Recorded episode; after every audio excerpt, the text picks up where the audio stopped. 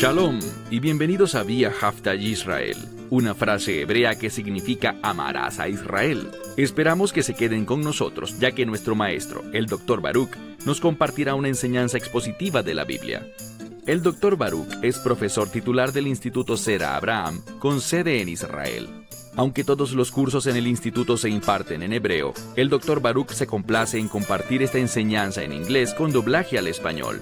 Para más información, visítenos en amarazaisrael.org o descargue nuestra aplicación móvil Mi Estudio Bíblico.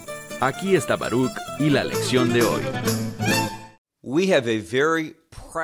Tenemos un pasaje muy práctico de las Escrituras que estudiaremos juntos en la lección de hoy.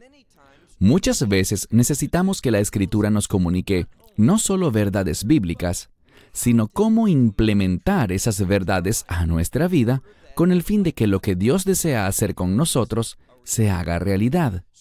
Te invito a que te hagas una pregunta crucial. ¿Deseo que se cumplan los planes de Dios en mi vida? ¿Estoy comprometido con su voluntad? Si lo estás, entonces al hacer estas cosas que Pablo nos revelará, verás cómo serás verdaderamente transformado y recibirás el poder de Dios, la provisión de Dios y la perspectiva de Dios para que cumplas su voluntad y manifiestes ante el mundo su gloria. Para eso exactamente es que has sido creado. Y para eso también es que Dios envió a su Hijo a este mundo, con el fin de que puedas representar ante los demás la gloria de Dios, que tu vida pueda ser una influencia frente al mundo, con el fin de que ellos también experimenten la voluntad de Dios. Tomen sus Biblias y vayan conmigo al libro de Romanos, capítulo 12. Libro de Romanos, capítulo 12, e iniciaremos con el verso 14. Y de nuevo, Pablo tiene para nosotros una instrucción muy práctica. En primer lugar, no es nada difícil de comprender, pero si las implementas en tu vida, si las aplicas a tus situaciones diarias, te verás literalmente asombrado de cómo Dios se hará presente en tu vida y cómo su presencia será experimentada en las distintas situaciones en las que te encuentres. Leamos juntos el primer verso de hoy. El verso 14 dice, bendigan a quienes los persiguen. Esa es una manera de pensar totalmente opuesta a la del hombre natural. Para aquel que anda en lo natural y no camina en el espíritu, si alguien lo persigue, el agraviado responderá de una manera similar. Se enojará, buscará defenderse y querrá colocar sobre aquel individuo ese mismo tipo de dolor, sufrimiento y malestar, lo que sea. Y vemos esto incluso con los niños pequeños y a veces con adultos también, que actúan con la misma inmadurez. Lo que quiero decir es que si alguien empuja a un niño pequeño, ¿qué hará el niño? Lo empujará de vuelta. Él le devolverá lo mismo que ha recibido a su agresor. ¿Y qué pasa? ¿Eso resuelve el problema acaso? ¿Eso corrige el mal? Absolutamente no. Una situación que fue desafortunada, mm, quizás injusta, algo que estuvo mal, solo se pondrá peor. ¿Y qué es lo que no vemos allí? No vemos la gloria de Dios. Allí no se está ejecutando ministerio alguno. Podemos esperar inmadurez de niños pequeños, pero se supone que debemos madurar en la fe. Somos llamados a vivir de manera diferente. No somos llamados a conformarnos a este mundo, sino a ser transformados por medio de la verdad del reino, por el poder del reino y por la perspectiva del reino. Y eso es exactamente lo que este pasaje te impartirá si es que no solo lo comprendes, sino que además lo aplicas a tu vida, en cualquier situación que te puedas encontrar. Siempre debemos comportarnos de este modo, dice. Bendigan a quienes los persiguen. Y luego dice, bendigan y no maldigan. Ahora, Cuando utiliza este término maldecir, no piensen que se está refiriendo a lanzar algún tipo de palabra macabra sobre alguien. Ese no es el tipo de maldición del que habla la Biblia. Cuando se habla de maldecir, no lo vean en ese sentido, sino que maldecir simplemente significa hablar sin amabilidad, de un modo negativo contra alguien, o provocando que otros piensen mal, o de manera negativa en cuanto a la persona de la que estás hablando. Entonces no hables negativamente o sin amabilidad contra esa persona. ¿Qué persona? Aquel que te está persiguiendo, provocándote sufrimiento, causando que experimentes malestar, arruinando tu día, tratándote groseramente, incluso actuando como tu enemigo. Él dice simplemente, no los maldigan. La Biblia nunca nos da carta blanca para que emitamos maldiciones o hablemos agresivamente contra otras personas, ni siquiera contra quien nos está causando problemas. Entonces dice, mira de nuevo, bendigan a quienes los persiguen, bendigan y no maldigan. Verso 15. Él estará hablando de una serie de situaciones distintas, de experiencias diferentes que una persona puede enfrentar.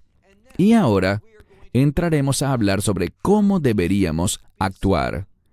Dice aquí, mira el verso 15, leemos, Gócense con los que se gozan. Muchas veces, algo bueno le puede ocurrir a una persona, pero por cualquier razón, quizás por las inseguridades de otro individuo, por orgullo o por la razón que sea, en vez de alegrarse por esa persona, por esa situación favorable que esa persona ha experimentado, este otro individuo se siente mal sobre sí mismo, se deprime o se siente infeliz. Lo que para alguien puede significar un día maravilloso, para otra persona eso mismo puede arruinar su día. Lo que Pablo está diciendo es que esa actitud jamás debe presentarse, no es apropiada para los creyentes.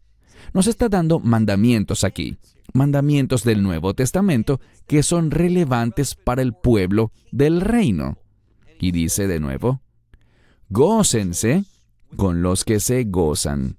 Si alguien está teniendo un buen día y está feliz por eso, alégrate tú también por él.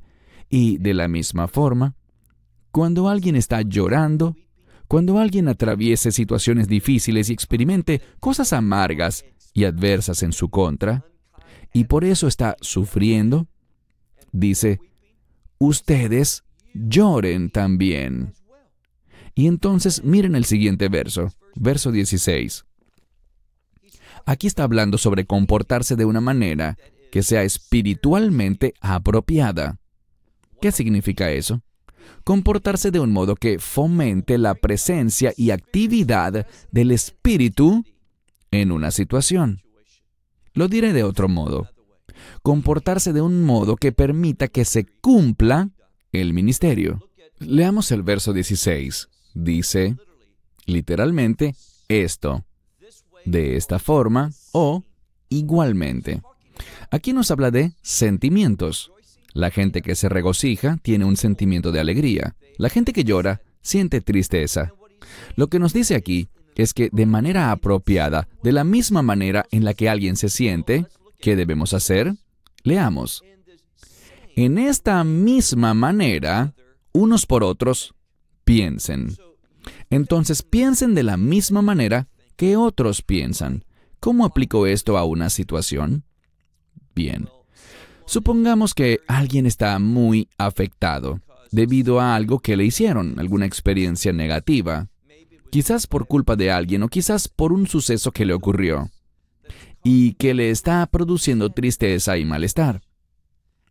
Lo que dice aquí es que debes pensar de esa misma forma o de una manera apropiada, entendiendo su dolor, el sufrimiento, el infortunio que esa persona está atravesando viendo la situación desde su perspectiva, teniendo ese mismo punto de vista, identificándote con él, empatizando con él. Lo que aprendemos es lo siguiente. La empatía es necesaria para cumplir el ministerio. Somos llamados a ser de bendición, y si no logras empatizar con los demás, no serás capaz de bendecirles. Puede que ni te des cuenta de la necesidad que ellos tienen de ser bendecidos. ¿Por qué necesitan una bendición o cómo bendecirles? No sabrás qué les está pasando. Él quiere que tengamos ese mismo sentimiento que otros están experimentando, que nos identifiquemos con ellos y, luego leemos, pues nada de esto es por casualidad, todo esto está siendo escrito por el Espíritu Santo, utilizando a hombres santos. ¿Qué quiero decir con hombres santos? Hombres que han sido apartados para el propósito de Dios. Y ellos escriben todo esto porque existe una relación con ellos e inclusive con el orden. ¿Qué es algo que me perjudica a mí en mi capacidad de servir a Dios, en mi capacidad de bendecir a alguien más, en mi habilidad de ministrar? Él nos revela aquí un gran factor que puede obstruir al Espíritu, apagar al Espíritu, contristar al Espíritu. ¿Cuál será? Dice, mire con cuidado el texto, a mitad del verso 16. No piensen ustedes, y el siguiente término significa de una manera arrogante o de una manera altiva u orgullosa. Así entenderíamos este término hoy en nuestro idioma. No piensen de manera orgullosa.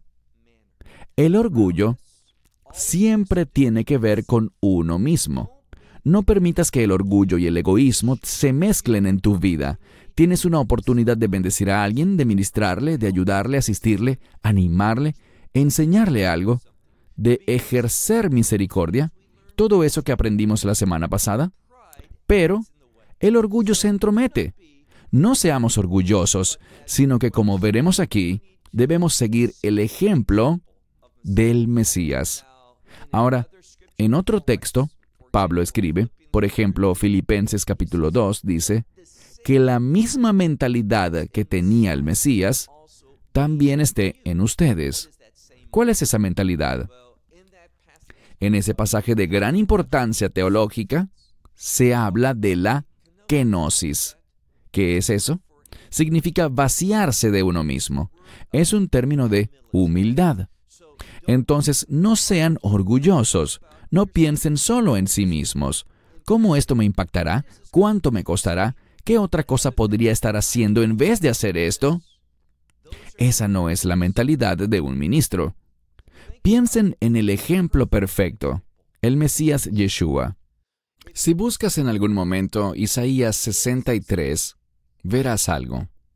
Verás que Dios inclinó su mirada a la situación de la humanidad y vio que nadie estaba dispuesto a ayudar.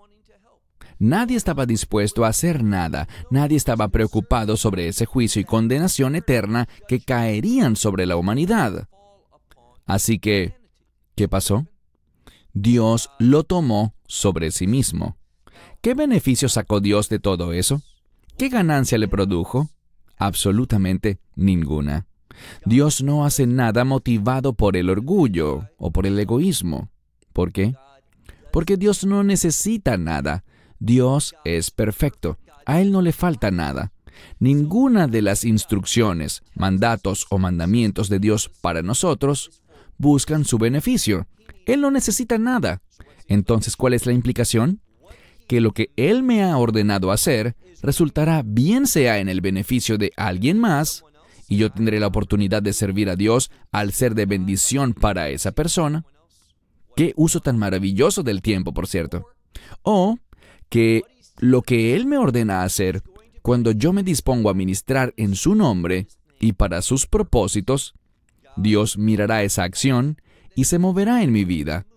Esto es lo que podríamos denominar una póliza de seguridad espiritual. Me refiero a que lo que yo le hago a otros, Dios me lo hará de vuelta a mí. Muchas veces pensamos eso en un sentido negativo, pero ese mismo principio debería aplicarse a situaciones positivas. Entonces, cuando eres de bendición para otros, cuando suples la necesidad de otros, Dios lo ve. ¿Qué dice la escritura en Hebreos? Que Dios no es injusto lo que significa que Dios es justo y Él recordará todas las cosas buenas que hagamos en su nombre. ¿Y qué hará Él? Nos recompensará por ello. Debemos entender esto y no ser personas que tienen una mentalidad orgullosa o egoísta, sino que sigamos leyendo en el verso 16 hacia el final, donde dice, sino con los humildes. Este término puede significar humilde, pero también puede significar una persona menospreciada. Este término representa a personas de la sociedad a quienes el mundo ve como de clase baja, en una situación de miseria o lo que sea. Las personas a quienes muchos en el mundo simplemente marginan o incluso peor, ven a estas personas que son humildes, menospreciadas, que no tienen necesariamente una posición, muchos recursos o influencia. ¿Y qué ocurre? Los ven como personas fáciles de dominar, a quienes pueden explotar. Y él dice, nunca jamás hagan algo así. Por el contrario, con el huérfano, la viuda y el extranjero, sean amables.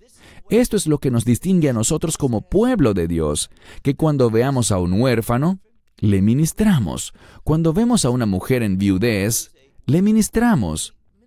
Si vemos a un extranjero, como leímos la semana pasada, que amemos a los extranjeros, los forasteros, y como dije al final de nuestro estudio, Dios nos está dando oportunidades, porque hay muchos refugiados, mucha gente ha sido desplazada por una variedad de causas.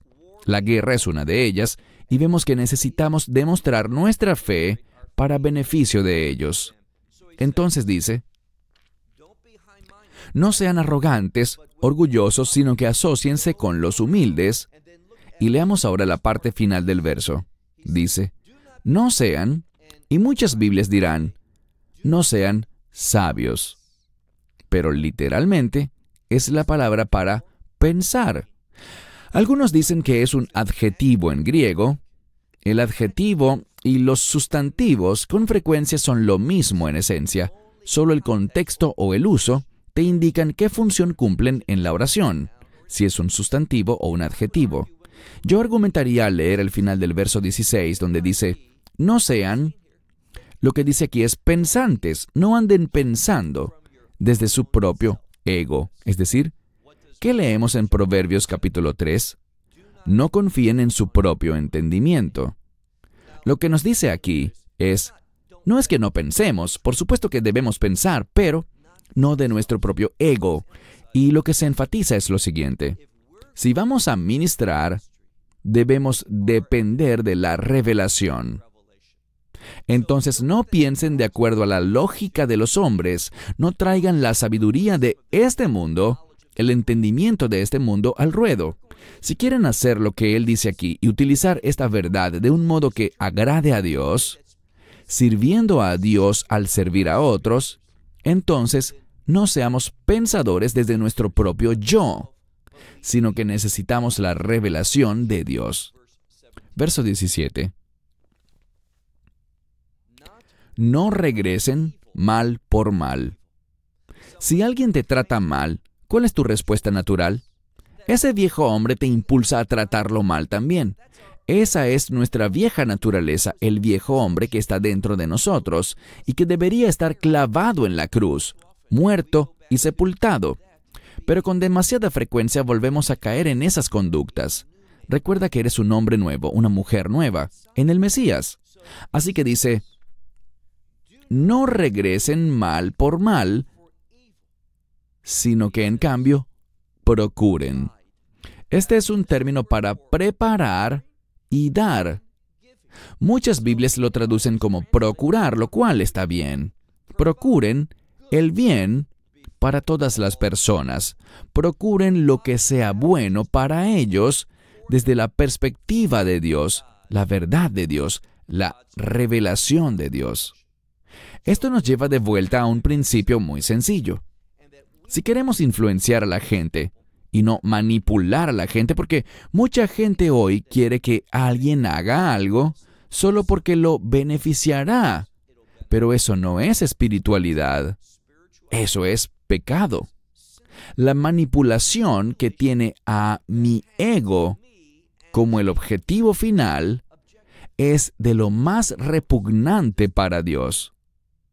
Lo que queremos hacer es comportarnos, ejercer una influencia sobre la gente, no manipulándoles para cumplir nuestros deseos, sino influenciarles e impactarles para que puedan experimentar la voluntad de Dios, que puedan empezar a someterse y vivir obedientemente a la verdad de Dios, que puedan ser guiados por el Espíritu y no manipulados por nuestros propios deseos carnales, influenciarlos por el Espíritu de Dios. Verso 18.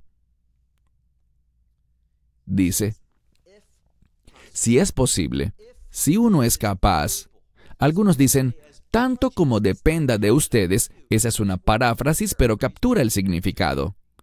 Si es posible, de ustedes mismos, es decir, tanto como dependa de ustedes, con todos los hombres, y está en plural, con todas las personas, dice, vivan en paz. En otras palabras, esta es la enseñanza práctica. No estén en conflicto, en desacuerdo, en guerra con otras personas. Es decir, eviten el conflicto. Esto no significa que comprometamos la verdad. Hay personas hoy día, dentro de la comunidad de creyentes, que están cometiendo algo que es desastroso, algo que es de lo más desagradable para Dios. Están comprometiendo la verdad de Dios por una supuesta unidad. No. Comprometer la verdad no produce unidad. Produce el juicio de Dios sobre aquellos que comprometen la verdad y sobre quienes están de acuerdo con ellos. No estamos hablando de comprometer la verdad. De lo que hablamos aquí es de esto. Tanto como sea posible, tanto como dependa de ustedes, de acuerdo a su habilidad, vivan en paz, no busquen conflictos ni intenten difundir el conflicto entre otras personas. ¿Cuándo fue la última vez que oraste diciéndole, Dios, ayúdame a que la próxima vez que algo suceda y mi viejo hombre se entrometa? Y yo puedo identificarme con esto muy fácilmente. Si alguien me hace algo que está mal, que es grosero, que no es íntegro, con mala intención, ¿qué pasa? Pensamos que eso nos da luz verde para comportarnos ásperamente, para devolver mal por mal, para levantarnos por nuestros derechos, como dicen algunos. Exigimos nuestra propia justicia, pero ¿qué pasa después? Nada bueno sale de eso. No seremos de testimonio, sino que por el contrario, crearemos un conflicto mayor. Entonces simplemente nos invita a disipar, a reducir, a desmontar el conflicto trabajando para que se restablezca la paz. Verso 19. Y no ejecuten venganza por ustedes mismos, amados. Entonces ustedes no se venguen por sí mismos. Esta palabra venganza es una palabra muy interesante. Lo que aprenderemos es que jamás tenemos el derecho de vengarnos. ¿Por qué? porque no somos Dios. La escritura nos lo dice, fíjense bien, en primer lugar, no por ustedes mismos o de ustedes mismos cometan retribución, venganza, amados, sino que dice, den lugar para la ira. Es decir, ustedes no tomen la venganza en su propia mano, sino que si Dios considera apropiado en algún momento futuro juzgar y derramar su ira, deja que Él lo haga. Él es quien sí tiene el derecho de hacerlo, nosotros no. Tenemos demasiado de nosotros mismos envuelto en este asunto. Dejen lugar, si es necesario, esa es la intención, para la ira de Dios. ¿Por qué? Pues está escrito, mía es la venganza. ¿Conocen la palabra venganza en el idioma griego? ¿Qué significa? Como les dije, es muy interesante. Escuchamos venganza y pensamos en algo, pero el término bíblico que leemos aquí, míralo, es el término et, que significa fuera de algo, o producir algo de algo más. Entonces es como decir fuera o desde. Y el siguiente término aquí es el término para justicia o rectitud. Entonces, la venganza No se trata de que yo sea defendido, de que yo obtenga lo que me debe venir, lo que considero justo y creo merecer, sino que la venganza siempre tiene como objetivo producir justicia en medio de una situación. ¿Y quién puede hacer esto? Dios puede. Nosotros no utilizamos la venganza por nosotros mismos. Cuando Dios se mueve en el sentido de la venganza, tiene como fin producir justicia. Es una palabra muy importante. Y dice, porque yo recompensaré, dice el Señor. Él producirá la recompensa, ese pago de vuelta, si es necesario y cuando sea necesario. Y su pago producirá la verdadera justicia, no la tuya ni la mía, sino que esa justicia le pertenece a Dios. Y luego nos da otras instrucciones que sonarán muy extrañas para la gente de este mundo. Leemos en el verso 20. Por tanto, si tu enemigo tiene hambre, dale de comer. Si tiene sed, dale de beber. Porque al hacer esto, haciendo esto, tú colocas carbones encendidos sobre su cabeza. Y de nuevo la implicación es la siguiente. No cobres venganza por tu propia mano. Sé paciente y amable. Provee para las necesidades de tu enemigo. Hambre comida, sed bebida. No queremos que carbones encendidos caigan sobre ellos. Lo que queremos es que nuestro amor, amabilidad y conducta los cambien, que les hagan someterse a la voluntad de Dios, que empiecen a comportarse de una manera santa, de una manera justa. Y, por lo tanto, si no lo hace, entonces en el tiempo de Dios y por la actividad de Dios, caerán esos carbones encendidos. Un verso más y terminamos, dice, No seas vencido por lo malo, no dejes que lo malo te domine y te convierta en algo que no debes ser. No seas vencido por lo malo, sino vence, vence con el bien al mal. Cuando nos encontramos con el mal, ¿qué debemos hacer? Lo bueno. ¿Qué es lo bueno? La voluntad de Dios. Y al hacerlo, hacer el bien derrotará al enemigo, producirá al final lo que Dios quiere que suceda.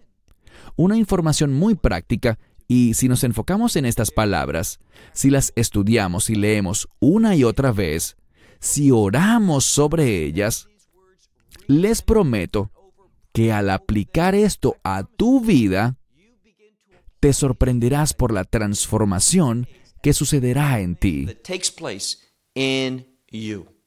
Esperamos que te hayas edificado con el mensaje de hoy y lo compartas con otros. Te invitamos a seguir nuestros estudios cada semana por este canal y por el portal de YouTube de Amarás a Israel. También puedes descargar nuestra aplicación móvil gratuita Mi Estudio Bíblico. Finalmente, para obtener más información sobre nosotros, visita nuestra web amarasaisrael.org, donde encontrarás otras conferencias de Baruch en audio, video y texto. Hasta el próximo programa. Que el Señor te bendiga en Yeshua HaMashiach Jesús el Mesías, mientras caminas con Él. Shalom desde Israel.